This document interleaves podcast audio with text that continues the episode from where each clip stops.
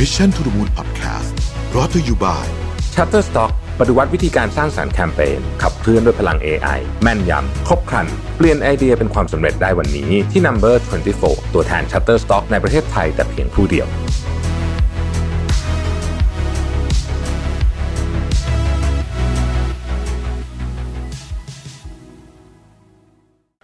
วัสดีครับ ยินดีต้อนรับเข้าสู่ Mission to the Moon Podcast นะครับ คุณอยู่กับประวิทยานุสาหะครับ วันนี้บอกตามตรงเลยว่า เป็นวันที่แบบไม่มีมุก ไม่ได้เตรียมพรีเซนต์ไม่ได้อะไรเลย ไม่ได้เตรียมคอนเทนต์ไม่ได้อะไรเลยนะฮะก็เลยอยากจะมาชวนคุยกันไปแบบสนุกสนุกไม่มีสคริปต์เนาะตามภาษาสบายๆนะครับเวลาคุยแบบนี้มันก็จะเป็นคุยเรื่องส่วนใหญ่ที่มาจากเหตุการณ์ที่ผ่านมานะฮะผมชอบใช้คำว่าอะไรอะ small thoughts หรือว่า thoughts from my diary นะครับซึ่งก็ไม่ได้เพิ่มมีสคริปต์ซะทีเดียวเพราะว่า diary ไม่ได้จดเป็นสคริปต์นะว่าจดไปเรื่อยๆนะฮะแต่ว่าเราได้ตกผลึกเรื่องอะไรบ้างนะฮะจากช่วงเวลาที่ผ่านมานะครับ เรื่องแรกเนี่ยผมพบว่า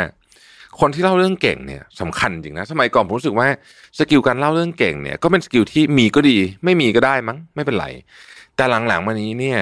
โดยเฉพาะเมื่อผู้คนเนี่ยสมาธิสั้นลง นะครับมีเวลาในการตัดสินคนสั้นลงต่างๆนานาพวกนี้เนี่ยการเล่าเรื่องให้รู้เรื่องอะคำว่าเก่งของผมคือแค่นั้นเองนะ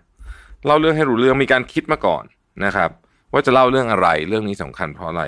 เป็นเรื่องใหญ่จริงๆสมมติเราไปพรีเซนต์งานมีคนฟัง 20 คนเนี่ยแล้วเราไม่เตรียมตัวไปไปอ่าน powerpoint ให้เขาฟังอย่างเงี้ยนะนอกจากคุณเก่งมากนะ จริงๆนะฮะคุณต้องแบบว่าระดับแบบแบบที่สามารถแบบมีเรื่องในหัวเยอะคือบางคนเนี่ยความรู้รอบตัวเยอะนะครับ อ่านหนังสือเยอะสามารถพูดได้เลย โดยไม่ต้องมีอะไรเลยคือมาถึงปุ๊บเล่าเรื่องฟึบฟึบฟึบเรียงลำดับเองทำเองมันเป็นมาโดยที่เขาฝึกมาตลอดอยู่แล้ว แต่ถ้าคุณไม่ได้เป็นอย่างนั้นเนี่ยการเตรียมตัวเป็นเรื่องสำคัญนะครับเพราะฉะนั้นเรื่องนี้สำคัญจริงๆนะครับแม้ว่าวันนี้ผมจะไม่ได้เตรียมตัวสคริปต์มาก็ตาม แต่ผมยังเชื่อว่าการเตรียมตัว present งานวันนี้เราไม่ได้ present งานเราแค่อัดพอดแคสต์คุยกันเล่นเหมือนคุยกับเพื่อนใช่ไหมแต่ถ้าเรา present ถ้าผม present งานให้กับลูกค้าเนี่ยผมไม่มีทางไปแบบมือเปล่าแบบนี้แน่นอนนะครับข้อที่สองนะฮะอาหารเนี่ยส่งผลต่อ ระดับพลังงานสมองของเราจริงๆนะครับผมไม่ได้พูดถึงเรื่องไอ้หุ่นดีไม่หุ่นดีนะไอ้เรื่องพวกนั้นเรารู้อยู่แล้ว แต่ว่าไม่น่าเชื่อว่าอาหารเนี่ยที่เรากินเนี่ยนะครับประเภทของอาหารเนี่ยมันส่งผลต่อต่อแรงอะของสมองหรือแม้แต่อารมณ์เราเนี่ยเยอะมากนะครับคำว่าอารมณ์ในที่นี้คือ ความนิ่งของอารมณ์เกี่ยวกับอาหารเยอะมากนะแล้วหลังๆนี่มันก็เริ่มมีงานวิจัยพวกนี้ออกมาเยอะนะครับ โดยเฉพาะงานวิจัยจากฝั่งของฝรั่งเขานะฮะก็มีเยอะมากๆ เยอะมากๆทีเดียว แต่ว่าถ้ากล่าวโดยสรุปเลยเนี่ยก็คือว่ากินอาหารที่มันหนึ่งไม่ไม่ process น้อยๆอะนะฮะ process น้อยๆนะครับเพราะฉะนั้นพวกไส้กรอกพวกอะไรพวกนี้นะฮะที่มัน process เยอะๆเนี่ยก็พยายามหลีกเลี่ยงนะครับ จริงๆอะขนาดโปรตีนผงแม้จะมาจากพืชนะครับ แต่มันก็ถือว่าเป็น process นะ เพราะฉะนั้นก็กินผมว่าแต่ผมก็กินนะเพราะว่าผมกินโปรตีนจากอาหารไม่ถึงไงเออแต่ว่าโดยโดยหลักการทั่วๆไปแล้วเนี่ยกินกินอาหารที่ไม่ process หรือ process น้อยๆเนี่ยดีนะครับเพราะฉะนั้นเวลาเวลาทำอาหารเองเนี่ยนะฮะก็พยายามมาใส่เครื่องปรุงเยอะให้เราชินกับรสชาติที่มันจืดลงนิดนึงนะครับ แล้วผมค้นพบอย่างหนึ่งช่วงนี้ผมปรับอาหาร เยอะเพราะว่าร่างกายเราเนี่ยใช้เวลาประมาณ 3-5 วันนะครับในการชินกับอะไรอย่างใดอย่างหนึ่ง เช่นสมมติว่าเราตัดน้ำตาลออกจากการไดเอทเลยเนี่ยนะครับสามวันแรกมันจะรู้สึกแบบไม่ค่อยดีอะมันจะรู้สึกแบบเหนื่อยๆอะไรอย่างเงี้ยนะฮะแต่พอพ้นสามวันปุ๊บเนี่ยคุณจะไม่ค่อยอยากกินน้ำตาลละจะรู้สึกว่าโอเคอยู่ได้ แต่ถ้าเกิดช่วงไหนคุณกลับไปกินน้ำตาลเยอะๆอีกทีหนึ่งเนี่ยนะครับสมมติคุณกลับไปกินขนมทุกมื้อนะสามถึงห้าวันเท่านั้นนะนะฮะ ร่างกายคุณจะต้องการน้ำตาลเยอะเลยหลังจากนั้นนะคือไม่กินปุ๊บแล้วคุณจะรู้สึกแย่มากเพราะฉะนั้นการปรับเรื่องกินไม่ไม่ได้เป็นอะไรที่เห็นผลนานนะฮะประมาณ 3-5 วันก็เริ่มรู้สึกละ สมมติว่าคุณทานแป้งน้อยลงนะครับก็จะเริ่มรู้สึกได้ได้ละว่ามันจะเปลี่ยนเอฟเฟกยังไง แต่กินแป้งน้อยเกินไปสำหรับผมไม่ดีนะฮะ คือแต่ว่าต้องกินแป้งที่มันมีเขาเรียกว่าอะไรนะ ค่า GI ต่ำๆใช่ไหมพวกแบบขนมปัง sourdough อะไรพวกเนี้ยข้าวกล้องที่แบบแบบสากๆคอนะข้าวกล้องแบบชนิดกินแล้วลื่นคออร่อยๆนี่ก็ไม่ work นะ ต้องแบบสีน้อยๆอะไรพวกนี้นะฮะคือพวกนี้มันช่วยเรื่องเรื่อง brain energy มากมากมากมากจริงรู้สึกว่า แต่ก่อนผมไม่ค่อยเชื่อเรื่องนี้นะจนกระทั่งได้มาลองด้วยตัวเอง รู้สึกโอ้โหมันเกี่ยวมาก แล้วมันทำให้รู้สึกหนุ่มลึกขึ้นด้วยนะครับ อันที่สามสำหรับคุณผู้ชายนะครับ ไปตรวจฮอร์โมนนะฮะไปตรวจฮอร์โมนที่ที่เอ่อโรงพยาบาลเนี่ย แล้วมันจะช่วยคุณรู้ว่าเฮ้ยบางทีเนี่ย ปัญหาบางอย่างของเราเนี่ยนะฮะผมไม่ได้พูดถึงเรื่องแบบ เกี่ยวกับเรื่องเพศหรืออะไรอย่างนั้นนะแต่ผมพูดถึงเรื่องทั่วๆไป เช่นการนอนไม่หลับขี้หงุดหงิดเอ่ออะไรพวกนี้เนี่ยบางทีมาจากฮอร์โมนนะฮะอย่างของผู้ชายเนี่ยเทสโทสเตอโรนสำคัญมากนะเออทีนี้มันก็จะมีวิธีการทำยังไงให้มันให้ให้ระดับฮอร์โมนเนี่ยไม่ต่ำจนเกินไป คือถ้ามันต่ำจนถึงขนาดว่าผิดปกติเนี่ยหมอเขาก็จะให้กินให้ฉีดอะไรก็ว่ากันไป แต่ว่ามันจะมีจุดหนึ่งที่มีเยอะอยู่แล้วแต่อยากมีเยอะขึ้นไปอีกนะครับพวกนั้นก็จะเป็นกลุ่ม anti aging อะไรก็จะมีหมออีกกลุ่มหนึ่งที่ช่วย แต่ว่าหลักๆเนี่ย พฤติกรรมของเราทุกๆวันเนี่ยนะฮะมันเกี่ยวข้องกับฮอร์โมนตัวนี้เยอะมาก เช่น สมมุติว่าเราเอาแค่ว่าเรากินน้ำจากขวดพลาสติกที่มีสารอันตรายนะพวกที่ไม่ได้เป็นนอโนบีบีเออะไรพวกนี้นะฮะไอ้ที่มันเป็นแบบขวดรุ่นเก่าๆเนี่ยนะแล้วเรากินเป็นประจำเนี่ย แค่นี้ก็แค่นี้ก็มีผลละนะครับไมโครพลาสติกในอาหารนะในอาหารทะเลนะครับ ฝุ่น PM 2.5 คือ เยอะมากอะ factor มันเยอะมากนะฮะแล้วเราเราก็จะรู้วิธีการปฏิบัติตัวใหม่นะครับเพราะฉะนั้นใครที่วัยแบบสี่สิบกว่าๆอะไรพวกเนี้ยก็เริ่มไปตรวจเช็คดูนะฮะตรวจเช็คดูแล้วก็จริงๆ ผมคิดว่าการเช็คร่างกาย in general แบบละเอียดเนี่ยเป็นการลงทุนที่คุ้มค่ามาก เพราะว่าหลายครั้งอะครับโรคบางโรคมันมีสัญญาณอยู่เหมือนกันนะฮะจากค่าต่างๆที่ออกมาเนี่ยเพียงแต่ว่าคนที่เช็คนานๆนานนานมากๆเช็คทีหนึ่ง มันไม่ทันไงคือไปถึงปุ๊บมันก็เรื่องใหญ่แล้วนะครับ ข้อที่สี่ช่วงนี้ผมกำลังอ่านหนังสือได้เยอะมาก เยอะมากขึ้นเยอะแบบอย่างน่าอัศจรรย์นะฮะสิ่งที่มันเปลี่ยนไปก็คือว่าผมพยายามเอามือถือให้อยู่ไกลๆตัวที่สุด โดยเฉพาะเวลาที่ไม่จำเป็นต้องอยู่นะครับ เล่มล่าสุดผมอ่านอันนี้อยู่ เพิ่งเริ่มเลยเนี่ยข้อเห็นข้ออ่านเยอะนะเล่มนี้นะฮะชีวิตเรามีแค่สี่พันสัปดาห์ เออ นะฮะก็น่าจะเป็นเรื่องของการจัดการเวลาและความสำคัญของชีวิตมั้งซึ่งเรื่องเรื่องเป็นเรื่องที่ผมกำลังค่อนข้างให้ความสนใจมากๆในประเด็นนี้นะครับ หนังสือช่วงนี้เนี่ย เหมือนกันกับกินอาหารเมื่อกี้นะผมรู้สึกว่าพอผมอ่านหนังสือติดทุกวันติดติดติดติดติดติดติดกันทุกวันเนี่ย มันก็ช่วยให้เรามีนิสัยอันนี้ได้มากขึ้นง่ายขึ้นนะครับ อันที่ห้าเวลาคุณรู้สึกมึนๆเบลอๆรู้สึกแบบไม่ค่อยมีแรงเนี่ยนะฮะหนึ่งในวิธีการที่ดีที่สุด ในการช่วยให้สมองมีแรงคือการออกกำลังกาย เราลองมาทุกวิธีละการออกกำลังกายนี่คือดีมากดีที่สุดจริง ๆ นะครับ โดยเฉพาะการออกกำลังกายที่ครบถ้วนนะฮะเราต้องทำสามอย่างเนาะการออกกำลังกายนะฮะก็คือcardio นะครับ weight นะครับแล้วก็กลุ่มพวกยืดทั้งหลายนะครับ โยคะอะไรพวกนี้นะฮะอืม บางคนทำบางอย่างมากเกินไปก็ไม่ดี cardio อย่างเดียวก็ไม่ดีนะ เพราะว่าจริงๆอะยังไงสมมติคนเล่น cardio เยอะๆเหมือนคุณวิ่งเยอะๆเนี่ยคุณก็ควรจะต้องมีกล้ามเนื้อที่แข็งแรงด้วย คุณก็ทำให้คุณวิ่งเร็วขึ้นไปอีกนะครับแล้วก็บาดเจ็บยากขึ้นอะไรเงี้ย weight อย่างเดียวผมว่าก็ อาจจะดีในเรื่องของการลดน้ำหนักอะแต่ว่ารวมๆทั่วๆไปแล้วเนี่ย cardio มันก็ช่วยเรื่องหัวใจเยอะนะครับเพราะฉะนั้น cardio เนี่ยก็อย่างที่เขาแนะนำนะฮะนะอาทิตย์หนึ่งให้ได้สักร้อยห้าสิบนาทีไม่ต้องหนักมากก็ได้นะคือไม่ต้องแบบ โอ้โหเอาทีหนึ่งแบบลิ้นห้อยอะไรแบบคำว่าลิ้นคำว่าหนักของผมคือพูดไม่ได้ คือมันจะมี cardio ถึงจุดที่ใครถามอะไรคุณมาคุณตอบ คุณอ้าปากตอบไม่ได้ผมว่าอันนั้นนะคือหนักเกินไปนะครับ ถ้ายังอยู่ในเกณฑ์ที่อะอย่างสมมติว่าเวลาเราไปวิ่งกันอย่างเงี้ยนะเวลาเราไปวิ่งกันที่สวนเนี่ย เราวิ่งกับเพื่อนเนี่ยเราคุยกันได้ถูกไหมฮะคือคือไม่ได้คุยกันได้ตลอดแบบแบบ chit chat นะหมายถึงว่าไม่ใช่ว่าพูดตลอดทางอันนั้นก็อันนั้นก็อาจจะชิลเกิน แต่มันจะคุยกันได้เหมือนแบบอ้าวเห็นนี้ปุ๊บก็พูดได้โดยที่เราไม่ไม่จำเป็นต้องลด speed ความเร็วของเรา นะครับซึ่งคนส่วนใหญ่เนี่ยจะวิ่งอยู่ที่ speed นี้อยู่แล้ว ซึ่งผมคิดว่าเป็น speed ที่เหมาะสมนะครับร้อยห้าสิบนาทีต่อสัปดาห์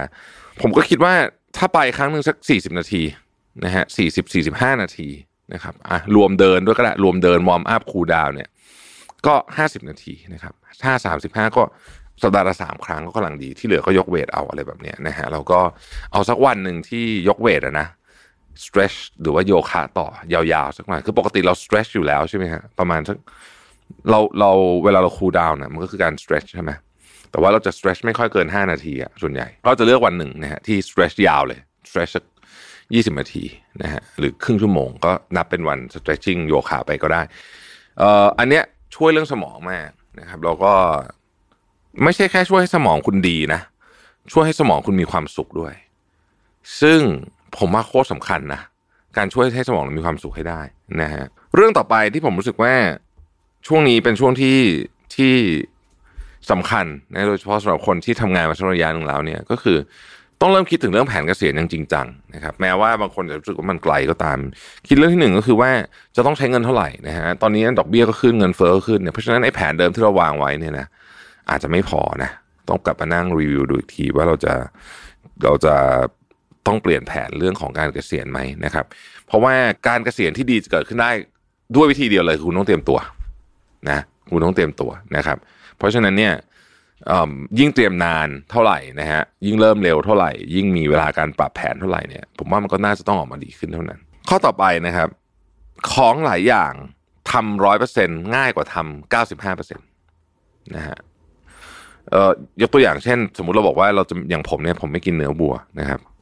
บอกว่าไม่กินเนื้อเนี่ยไม่กินร้อยเปอร์เซ็นเลยง่ายกว่านะฮะคือแบบ นานๆกินทีอะไรแบบนี้มันจะงงว่าไอ้นานๆที่บ้านนี่คือเมื่อไหร่ดีนะเพราะฉะนั้นคือไม่กินก็ไม่กินนะฮะแล้วเราก็ทำความเคยชินกับเรื่องนั้นไปซะนะครับ อันนี้ผมเอามาจากเอ่อหนังสือของอาจารย์เคลย์คริสเตนเซนนะแกเป็นเอ่อแกเป็นชาวคริสที่เคร่งศาสนามากๆนะฮะอาจารย์เคลย์นี่คือเป็นเป็นหนึ่งในผู้ที่ได้รับการยกย่องเป็นนักคิดด้านธุรกิจที่เก่งมากที่สุดคนหนึ่งของโลกนะฮะท่านเสียไปละไม่เมื่อไม่กี่ปีที่ผ่านมา แต่ว่าสมัยที่ท่านมีชีวิตอยู่เนี่ย คือแกเคร่งถึงขนาดที่ว่าวันอาทิตย์เนี่ยนะฮะชาวคริสต์ที่เคร่งมากๆเนี่ยเขาจะไม่ทำกิจกรรมบางอย่าง รวมถึงการเล่นอเมริกันฟุตบอลด้วยนะฮะแกก็ไม่แข่งนะฮะแม้ว่าแกจะเป็นทีมที่จะต้องไปแข่งเป็นตัวแทนของของออกซฟอร์ดหรือของฮาร์วาร์ดหรือของอะไรก็ไม่รู้ที่ต้องไปแข่งกับอีกโรงเรียนหนึ่งอะที่ดังๆเหมือนกันเนี่ยแกก็ไม่ไป เพราะว่าแกบอกว่าแกแกรู้ว่ามันไม่ได้มันเว้นได้แหละ แต่ว่าแกรู้สึกว่าการการทำอะไรร้อยเปอร์เซ็นต์เนี่ยมันมันง่ายกว่า ครับในกรณีของอาจารย์เครเนี่ยนะอืม ข้อต่อไปนะฮะผมคิดว่าบางทีเนี่ยนะ ชีวิตเราเนี่ยนะครับ เราเราจะต้องโฟกัสที่คำว่าสมดุลเนี่ย ตลอดให้ได้ คือคือจริง ๆ ไม่ต้องดูยาวนะแค่หนึ่งวันเนี่ย สมดุลเรื่องงานเรื่องความสัมพันธ์เรื่องอะไรพวกเนี้ยวันไหนที่รู้สึกว่าอะไรมันไม่สมดุลสักอย่างหนึ่งสังเกตดูไหมถ้าวันนี้แบบ ไม่ได้ทำไม่ได้ออกกำลังกาย แล้วก็กินอาหารก็แย่นอนก็แย่อะไรอย่างเงี้ย มันจะ มันจะเกิดอิทธิพลต่อเนื่องยาวนานกับหลายเรื่องแล้วก็หลายวันด้วย เพราะฉะนั้นผมคิดว่าความสมดุลเนี่ยเป็นประเด็นที่ที่โคตรสาคัญเลยนะครับ สุดท้ายฮะพยายามอ่านเอกสารให้ละเอียดขึ้น เพราะว่ายุคนี้เนี่ย เอกสารมันมันเยอะคืออะไรที่เราต้องอ่านมันเยอะนะฮะแล้วเราก็มีสมาธิสั้นลงเพราะฉะนั้นเอกสารสำคัญมีความจำเป็นที่ต้องอ่านให้ละเอียดขึ้น ถ้าคุณอ่านละเอียดไม่ได้ ไม่พอไม่มีเวลานะครับ ก็จงไปหาคนที่มาช่วยอ่านซะนะครับ จะช่วยให้คุณเนี่ยรอดพ้นจากปัญหาชีวิตใหญ่ๆไปได้เยอะทีเดียวนะครับ ขอบคุณที่ติดตาม Mission to the Moon นะฮะอาจจะต้องขออภัยที่วันนี้ไม่ได้มีประเด็นอะไรเยอะแยะอ้อทิ้งไว้ข้อสุดท้าย ใครมีเวลาลองไปดูหนังเรื่องหนึ่งในโรงชื่อ The Menu นะครับ ซึ่งก็ไม่ได้เป็นหนังอะไรที่มันดังมาก เพราะว่า เอาจริงมันก็ไม่ได้แบบ โอ้โห ดีแบบไม่ดูไม่ได้นะฮะแต่ผมชอบหนังเรื่องนี้ ด้วยมุมหนึ่งคือคือตัวหนังเองเนี่ย ผมคิดว่ามันก็มีความใครชอบไม่ชอบก็ลองไปดูแล้วกันมันก็เป็น taste ประเภทหนึ่ง แต่ผมชอบวิธีการตี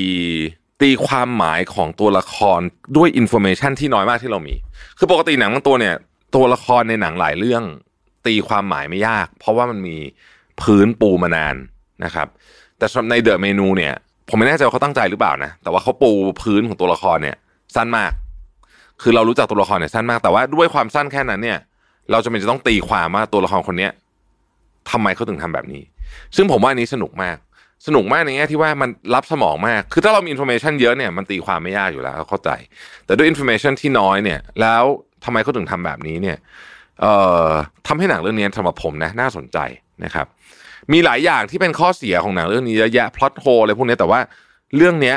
ช่วยมาก แล้วก็เป็นหนังที่เนื่องจากเกี่ยวกับเรื่องร้านอาหารนะผมก็เลยจะอินเป็นพิเศษอยู่แล้ว แต่ว่าตัดประเด็นทิ้งไปแล้วกัน อยากทุกคนที่มีเวลาว่างไปลองดู แต่ว่าอย่าดูเฉยๆนะครับ ดูแล้วคิด